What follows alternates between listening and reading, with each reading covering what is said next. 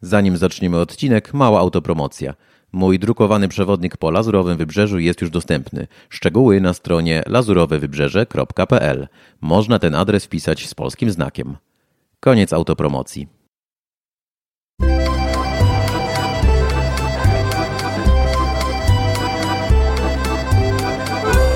Podcast Życie we Francji.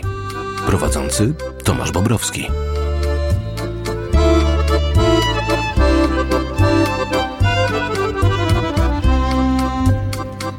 Cześć, tu Tomek, a to jest 79. odcinek mojego podcastu o życiu we Francji.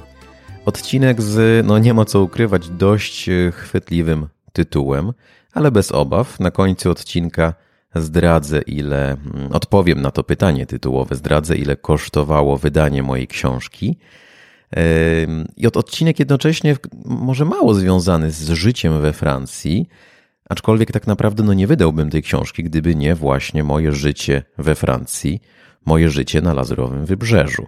Więc myślę, że mogę sobie pozwolić właśnie na taki odcinek, w którym opowiem o kulisach wydania mojej książki.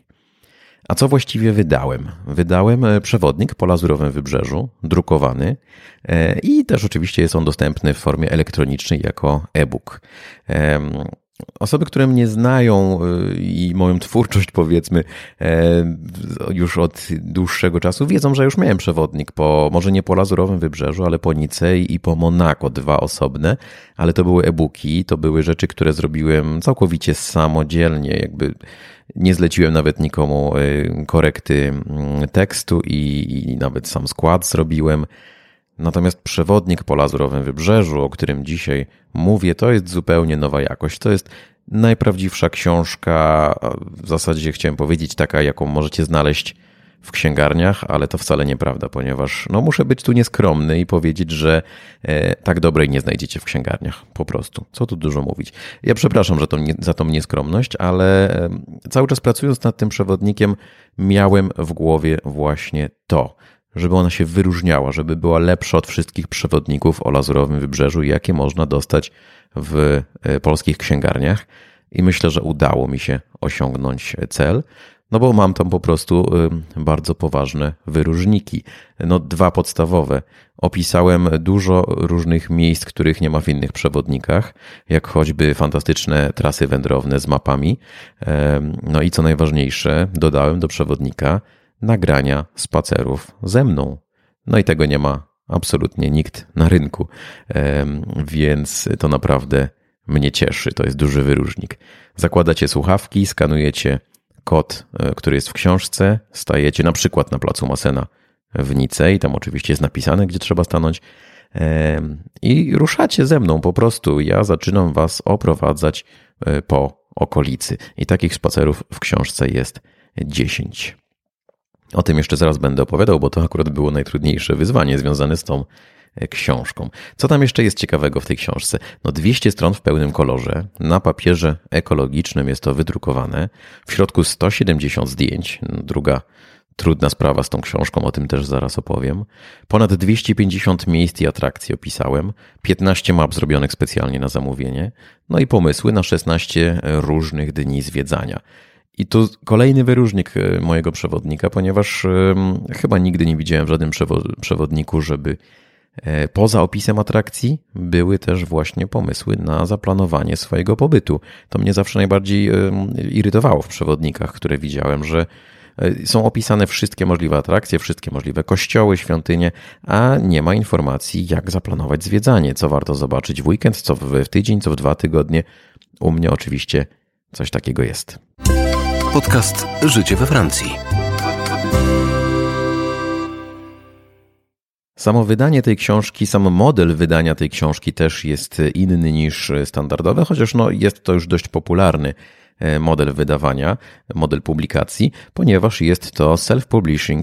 W Polsce to się chyba nazywa tak dziwnie e, samopublikowanie, tak znalazłem. Co to oznacza? To oznacza, że ja poniosłem wszystkie koszty, ja zapłaciłem za wszystko. Całe ryzyko jest moje. Jak nie kupicie mojego przewodnika i zostanę z magazynem książek, e, które się potem, nie wiem, nadadzą do spalenia może, to, to oczywiście będę miał też budżet dużo na minusie. Teraz właśnie go widzę niestety na czerwono, to jest na minusie. Więc e, kiedy nagrywam ten odcinek, to książka dopiero ruszyła przed sprzedaż, więc, no więc rzeczywiście budżet jeszcze jest na minusie, ale z każdym kolejnym zamówieniem on, on na szczęście ten minus maleje, więc są jakieś dobre informacje. No i co jeszcze o tym self-publishingu? Otóż e, no, wszystkie koszty moje, e, całe ryzyko moje, wszystkie decyzje moje, no bo to ostatecznie ja oczywiście miałem od tego fachowców, zaraz o nich opowiem, ale to ja ostatecznie mogłem decydować o tym, jak będzie wyglądała okładka, co będzie w środku i tak dalej. E, no i oczywiście zyski też moje, no jakby skoro ryzyko i koszty, to zyski też moje, no oczywiście musiałem zapłacić za wszystko, więc te, te zyski powiedzmy są pomniejszone o te wszystkie e, koszty. No i co najważniejsze, najważniejsza różnica w self-publishingu, e, no nie ma mnie w księgarniach. Jeżeli publikujecie sami, to naprawdę jest niewielka szansa, że będziecie w księgarniach.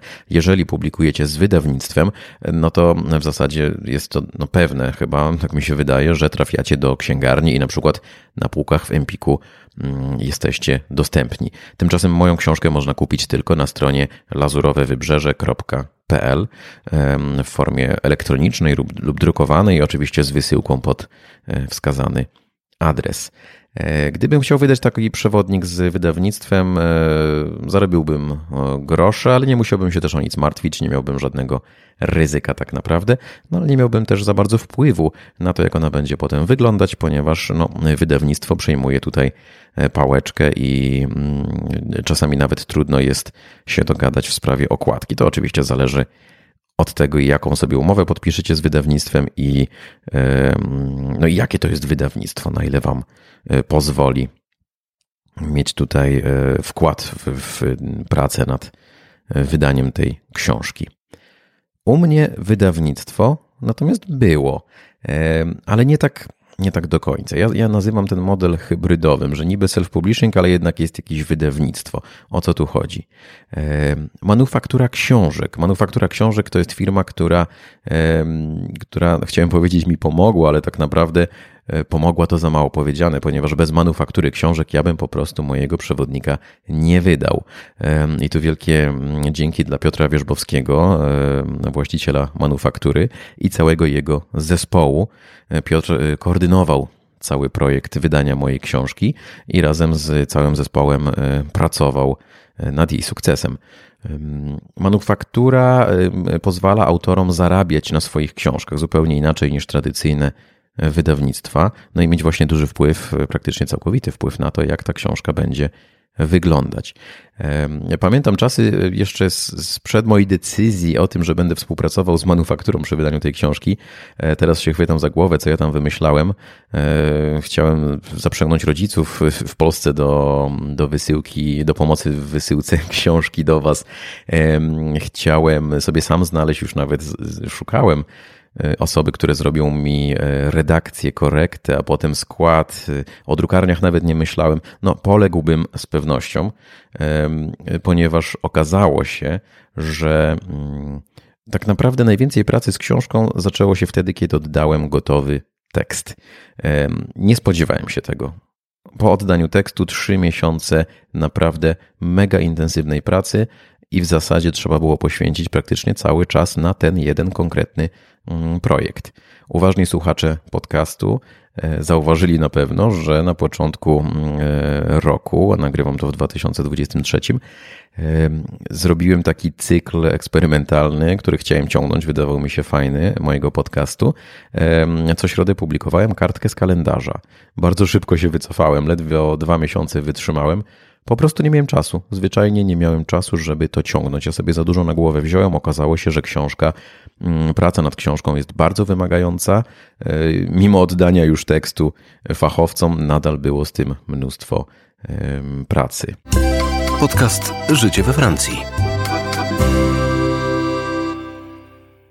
Więc jaka to praca, którą trzeba było wykonać, e, którą wykonywała tak naprawdę manufaktura książek, bo to właśnie im oddałem mój tekst i to oni pracowali nad, nad wydaniem tej książki. No ale tak jak mówiłem, ja tam też byłem, jak się okazuje, bardzo potrzebny. Napisanie faktycznie było chyba najłatwiejsze. Ja tą książkę pisałem już pewnie 2 czy 3 lata. Potem w sierpniu 2022 roku e, zamknąłem się na tydzień w domku na wsi i zrobiłem tak zwany fact-checking, czyli po prostu sprawdzanie faktów, żeby wszystko, co mm, opublikowałem, było zgodne z prawdą, żeby nie było żadnych błędów. E, potem jeszcze e, dopracowywałem ten tekst, no i w grudniu wysłałem do manufaktury. No i rzeczywiście wtedy zaczęło się najwięcej pracy, co zupełnie mnie zaskoczyło. Przede wszystkim wybór zdjęć, ponieważ kiedy manufaktura pracowała nad redakcją e, tekstu i nad przygotowaniem makiety książki, czyli tego, jak ona będzie e, wyglądać, to ja miałem przygotować zdjęcia. Oczywiście te zdjęcia można było kupić e, w internecie, w bazach internetowych. Tak w zasadzie robią teraz chyba wszyscy, mam wrażenie. I ja bardzo tego nie chciałem, ponieważ jak otwieram różne inne przewodniki, to zwykle widzę te same zdjęcia i to jest trochę irytujące. Ja się uparłem, żeby tekst i zdjęcia w książce były moje. No, myślę, że dużo taniej byłoby kupić zdjęcia i mieć spokój. Okazało się, że mm, to jest wyzwanie, ponieważ ja mam e, dziesiątki, pewnie jak nie setki tysięcy zdjęć tutaj z regionu, bo przecież ciągle chodzę z telefonem w kieszeni i ciągle lazurowe wybrzeże fotografuję ale na potrzeby książki chciałem oczywiście mieć lepszą jakość, więc mm, zainwestowałem już e, jakiś czas temu w profesjonalny aparat, obiektywy i robiłem w wolnym czasie zdjęcia na lazurowym wybrzeżu, właśnie z myślą o tym, że będą one potem w książce. Co się jednak okazało, no, ponieważ e, kiedy jest najładniejsza pogoda i szczyt sezonu letniego i wakacji, taki niesamowity tutaj klimat w regionie letni, no to ja wtedy oczywiście oprowadzam. Wtedy też jest po prostu za gorąco, żeby mm, biegać z aparatem, więc y, większość zdjęć robiłem zimą, późną jesienią, wczesną wiosną, wtedy, kiedy no nie ma takiego klimatu letniego, nie ma parasolek, nie ma wszędzie kwiatów, nie ma, nie ma ludzi, wszędzie jest no, na pusto może przesada, ale no zupełnie inaczej to wygląda niż latem nie do końca tak, jak chciałoby się pokazać ten region mm, turystom, którzy przyjeżdżają tu właśnie głównie latem. Więc szybko się okazało, że ja w głowie mam, miałem dużo zdjęć, dużo kadrów i myślałem sobie, ach, mam to zdjęcie, mam tamto zdjęcie, wszystko aparatem zrobiłem, tylko muszę wyszukać, przygotować, opisać e, troszkę to zdjęcie jakoś obrobić, żeby było eleganckie, ładne i pasowało do książki. No i jakże się rozczarowałem. Okazało się, że mnóstwo zdjęć, które ja w głowie miałem faktycznie jako zrobione aparatem, okazywało się, że ja miałem te zdjęcia, ale one były robione najczęściej telefonem. No bo telefon zawsze miałem przy sobie i kiedy było piękne światło, jakieś kwiaty ładne czy widoki, to wyciągałem telefon nawet w trakcie zwiedzania z moimi gośćmi i robiłem zdjęcie. No i właśnie, no i się okazało, że przygotowanie tych zdjęć to jest naprawdę duże wyzwanie. Musiałem szybko dorabiać niektóre zdjęcia, aczkolwiek no właśnie, to był styczeń, mm, więc e, nie było to takie wcale łatwe. E, ostatecznie przygotowałem 500, 500 zdjęć i pomyślałem, że mm, pani, która robiła e, skład e, z tych 500 zdjęć, to w zasadzie co wybierze, wszystko mi się spodoba, bo, no bo to jest te 500 zdjęć, które po prostu są świetne i każdy z nich się nada do książki. Wysłałem te zdjęcia, do składu zostało wybranych około 170 zdjęć. No i jak zobaczyłem pierwszą wersję, to się chwyciłem za głowę i mówię, o matko, dlaczego to wybrała, dlaczego tamto wybrała. I tak naprawdę wymieniłem e, więcej niż połowę zdjęć. Śmiałem się sam z siebie i stwierdziłem, jaki to człowiek jest jednak dziwny. Najpierw wysłałem 500, mówiąc, że, że wszystkie z nich się nadadzą, a potem mi po prostu nie pasowały. No bo jednak co innego zobaczyć zdjęcie w Lightroomie, w programie ze zdjęciami innymi, a co innego już zobaczyć otoczone tekstem e, w, w tym, jak będzie na kartach książki, takiej powiedzmy wstępnej, roboczej. Wtedy to zupełnie e, wszystko wyglądało inaczej. Więc pierwszy duży problem zdjęcia, najpierw ich przygotowanie, potem ich e, wymiana, tak żeby ostatecznie te zdjęcia mm, no po prostu fajnie się komponowały na kartach książki. Ostatecznie jestem bardzo dumny z tego, że rzeczywiście teksty i zdjęcia są moje. Jest tam dosłownie kilka zdjęć moich przyjaciół, które są odpowiednio podpisane. Chyba takim zdjęciem, Najbardziej kłopotliwym okazało się zdjęcie sałatki nicejskiej. No nie wyobrażałem sobie, żeby zabrakło sałatki nicejskiej na zdjęciu przewodniku o Lazurowym Wybrzeżu, o Nicei, a okazało się, że no ja też tej sałatki za często nie jem, a na pewno jej nigdy nie fotografowałem. Przynajmniej nie tak, żeby się nadawało to do publikacji. I tu mnie na szczęście też y, poratowali znajomi. Zdjęcie jest w książce i jest stosownie y, podpisane. No ja przy okazji dziękuję Sebastianowi y, i Dominice za pomoc. Merci. Podcast Życie we Francji.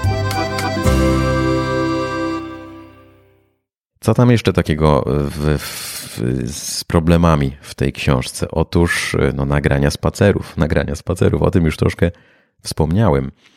Wyobraźcie sobie sytuację. Oprowadzam jako przewodnik od lat. Nagrywam podcast już też od jakiegoś czasu, czyli robię to i to, mam doświadczenie. Wziąłem mikrofon, poszedłem na ulicę w Nice i chciałem nagrać pierwszy spacer do mm, książki. To się okazało kompletną porażką. E, nic nie pasowało. Po pierwsze, mikrofon ściągał wszystko z otoczenia: wiertarki, hałasy, samochody, dzieciaki płaczące. No, była katastrofa. Po drugie, okazało się, że bardzo trudnym zadaniem jest opowiadanie o tym, co widzimy, co mijamy, i jednocześnie pilnowanie, żeby mi się słuchacze nie zgubili bo przecież nie będą widzieć, w którą stronę ja idę. To nie jest standardowe zwiedzanie, tylko zakłada słuchacz mający moją książkę słuchawki i, i idzie. Ja mu muszę mówić, gdzie ma iść, gdzie ma stanąć i co widzi, co mija. A przy tym wszystkim muszę unikać używania lokalizacyjnie takich miejsc najbardziej oczywistych typu restauracje bo akurat w tych najbardziej turystycznych miejscach, w centrach, te restauracje po prostu potrafią się często zmienić. Więc jak powiem, że skręć obok restauracji, na przykład, nie wiem, Pinokio e, w lewo, to tej restauracji Pinokio za trzy miesiące może już tam po prostu nie być. E, no i miałbym duży problem. Więc to naprawdę nagrania spacerów okazały się mega trudne. Do tego stopnia, że po pierwsze musiałem kupić nowy mikrofon, który e, dużo lepiej nagrywał na ulicy. Tych mikrofonów to już mam cały karton. A po drugie, no musiałem rzeczywiście bardzo, bardzo dobrze przygotować każdy spacer, obejść trasę kilka razy przed nagraniem, żeby mieć pewność, e, jak nawigować. No bo to była główna trudność. Oczywiście to, co mijamy, i atrakcje, i ciekawostki to mam w głowie, więc to nie było e, problematyczne. E, innym problemem było to, że nie mogło być ciszy w nagraniu, bo przecież nie mogłem powiedzieć, teraz idziemy 200 metrów prosto i tam się spotykamy. Albo nie mogłem powiedzieć teraz, proszę podziwiać architekturę, którą mijamy, a idziemy cały czas prosto. No bo do którego momentu idziemy prosto, to, to znowu wszystko mm, wymagało ode mnie no, dużego przygotowania. Ostatecznie, jak wyszło, zapraszam, można się przekonać kupując książkę i spacerując ze mną po lazurowym wybrzeżu. Podcast Życie we Francji. Wymieniając jeszcze problemy, E, no ciągłe czytanie poprawek to też był problem. E, kiedy ja już wysłałem ten tekst i pracowałem nad zdjęciami, planowałem sobie też różne inne projekty, nad którymi chciałem pracować, między innymi właśnie podcast, to tak naprawdę co chwilę wracał tekst z redakcji i może nie co chwilę, ale no, tempo pracy było szybkie zespołu, więc ja planowałem sobie jakoś, jakąś pracę na kilka dni, tymczasem nagle wracał tekst i oczywiście cztery dni musiałem poświęcić, żeby to wszystko e, przeczytać, żeby sprawdzić, żeby zaakceptować, odrzucić i tak dalej, żeby porozmawiać. I to się zdarzyło kilka razy i całkowicie zaburzało mi pracę nad innymi projektami, no bo właśnie no, książka była tym najważniejszym priorytetem. E, pomijając oczywiście kwestię taką oczywistą, że no jakby czytanie po raz kolejny swojego tekstu już po prostu było strasznie nużące. Ja już, już miałem dość, nie chciało mi się tego mm, tekstu po prostu czytać. Już miałem wrażenie, że znam go na pamięć. I z tego też wynikł kolejny problem po każdym czytaniu ja stwierdzałem, że książka jest beznadziejna, że, że to wszystko jest nie tak, że to wszystko trzeba napisać od nowa, że, że to nic nie pasuje, że brakuje tego i tamtego. Byłem bardzo długo niezadowolony. Tak naprawdę po każdym czytaniu miałem wrażenie, że ja zupełnie chciałem co innego e, napisać i że to mi się po prostu nie podoba. Tak naprawdę dopiero e, czytanie przedostatnie, kiedy już dostałem książkę taką prawie ostateczną. Były już zdjęcia, były już e, wszystkie grafiki, kolory, e, tekst. E, no, to wszystko już wyglądało prawie jak ostateczna książka. I kiedy to sobie przeczytałem, żeby sprawdzić jeszcze raz błędy, to dopiero wtedy poczułem po raz pierwszy dumę i pomyślałem, że no rzeczywiście y, odwaliliśmy kawał dobrej roboty i że ta książka naprawdę będzie przydatna, że ten przewodnik pomoże poznać i zwiedzić e, Lazurowe Wybrzeże. Naprawdę na prawie ostatnim etapie poczułem dumę i stwierdziłem, że to jest to i poczułem taki spokój, że, e, no, że jednak coś z tego będzie i że ta książka no, po prostu musi się spodobać e, odbiorcom. Wcześniej to nie było takie oczywiste, wcześniej kosztowało mnie to dużo stresu i niepewności. No to wiemy już, co wydałem, wiemy już, jakie były problemy do rozwiązania po drodze, wiemy już, kto mi pomógł w tym wszystkim. To czas chyba po prostu odpowiedzieć na pytanie e, postawione w tytule tego odcinka. Ile to wszystko kosztowało? Otóż wydanie tej książki kosztowało mnie około 41 tysięcy złotych. W tym nie policzyłem kosztów mojej pracy. Oczywiście można by to jakoś policzyć i pewnie byłby to całkiem spory koszt, ale ten koszt tutaj nie jest wliczony. Ponad 65% kosztów y, to y, druk nakładu, y, który teraz zalega w magazynie i powolutku się wyprzedaje. Mm, więc no, jeżeli chcecie mi pomóc szybko wyczyścić magazyn, to oczywiście zapraszam do odwiedzenia strony lazurowewybrzeże.pl. Tam można zamówić książkę, są przygotowane różne pakiety i, e, i oczywiście różne opcje płatności, różne opcje dostawy pod wskazany adres. Mała uwaga, książka jest wysyłana tylko do Polski. Mm, ona jest wysyłana w ogóle w Polsce i tylko na terenie Polski. Magazyn jest w Polsce, polska drukarnia, wszystko jest robione tak naprawdę w Polsce. Koszty wysyłki zagranicznej są bardzo drogie, więc domyślnie nie można zamówić w formularzu mm, wysyłki zagranicznej, ale wystarczy skontaktować się z manufakturą, pisząc na adres sklep małpa manufakturaksiążek.pl i e, pracownicy manufaktury zaproponują Wam e, najlepsze rozwiązanie, żeby otrzymać książkę drukowaną za granicę. Oczywiście można kupić e, po prostu e-booka. Bardzo dziękuję za wysłuchanie tego odcinka. To tyle, jeśli chodzi o moją książkę. Mam nadzieję, że e, wyjaśniłem Wam nieco, na czym polega self-publishing, jaka jest różnica między self-publishingiem a e, współpracą z wydawnictwem tradycyjnym. E, mam nadzieję, że troszkę też pokazałem zaplecze tej książki, jakby to, jak wyglądała nad nią praca. Jeżeli chcecie zobaczyć różne mm, okładki książki, które braliśmy pod uwagę, to zapraszam na mój blog lazurowyprzewodnik.pl. Link do tego artykułu ze zdjęciami jest w notatkach do tego odcinka podcastu. Tam opublikowałem te różne okładki z ramką, bez ramki, z kwiatami, palmy w dzień, palmy nocą. Ostatecznie oczywiście mm, okładkę poddałem pod głosowanie na Instagramie, więc każdy, kto mnie śledzi na Instagramie, Lazurowy Przewodnik, e, mógł wziąć udział w głosowaniu. Bardzo się cieszę, że e, głosy odbiorców, e, czy też osób śledzących mój Instagram pokrywały się z moją opinią. To było jednak zbieżne, więc wszyscy razem wybraliśmy to samo.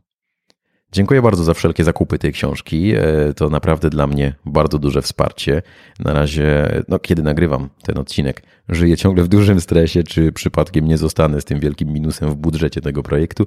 Mam nadzieję, że tak się nie stanie. Mam nadzieję, że e, przewodnik Wam się spodoba. Miłego zwiedzania z moją książką. Dziękuję bardzo i do usłyszenia następnym razem. To był podcast Życie we Francji. Dziękuję za wysłuchanie tego odcinka. Jak zwykle przypominam, że przydatne informacje znajdziesz na moim blogu lazurowyprzewodnik.pl, a także na stronie prowansja.pl. Zapraszam też do obserwowania życia we Francji na Instagramie. Profil Lazurowy Przewodnik. A to Tomasz Bobrowski.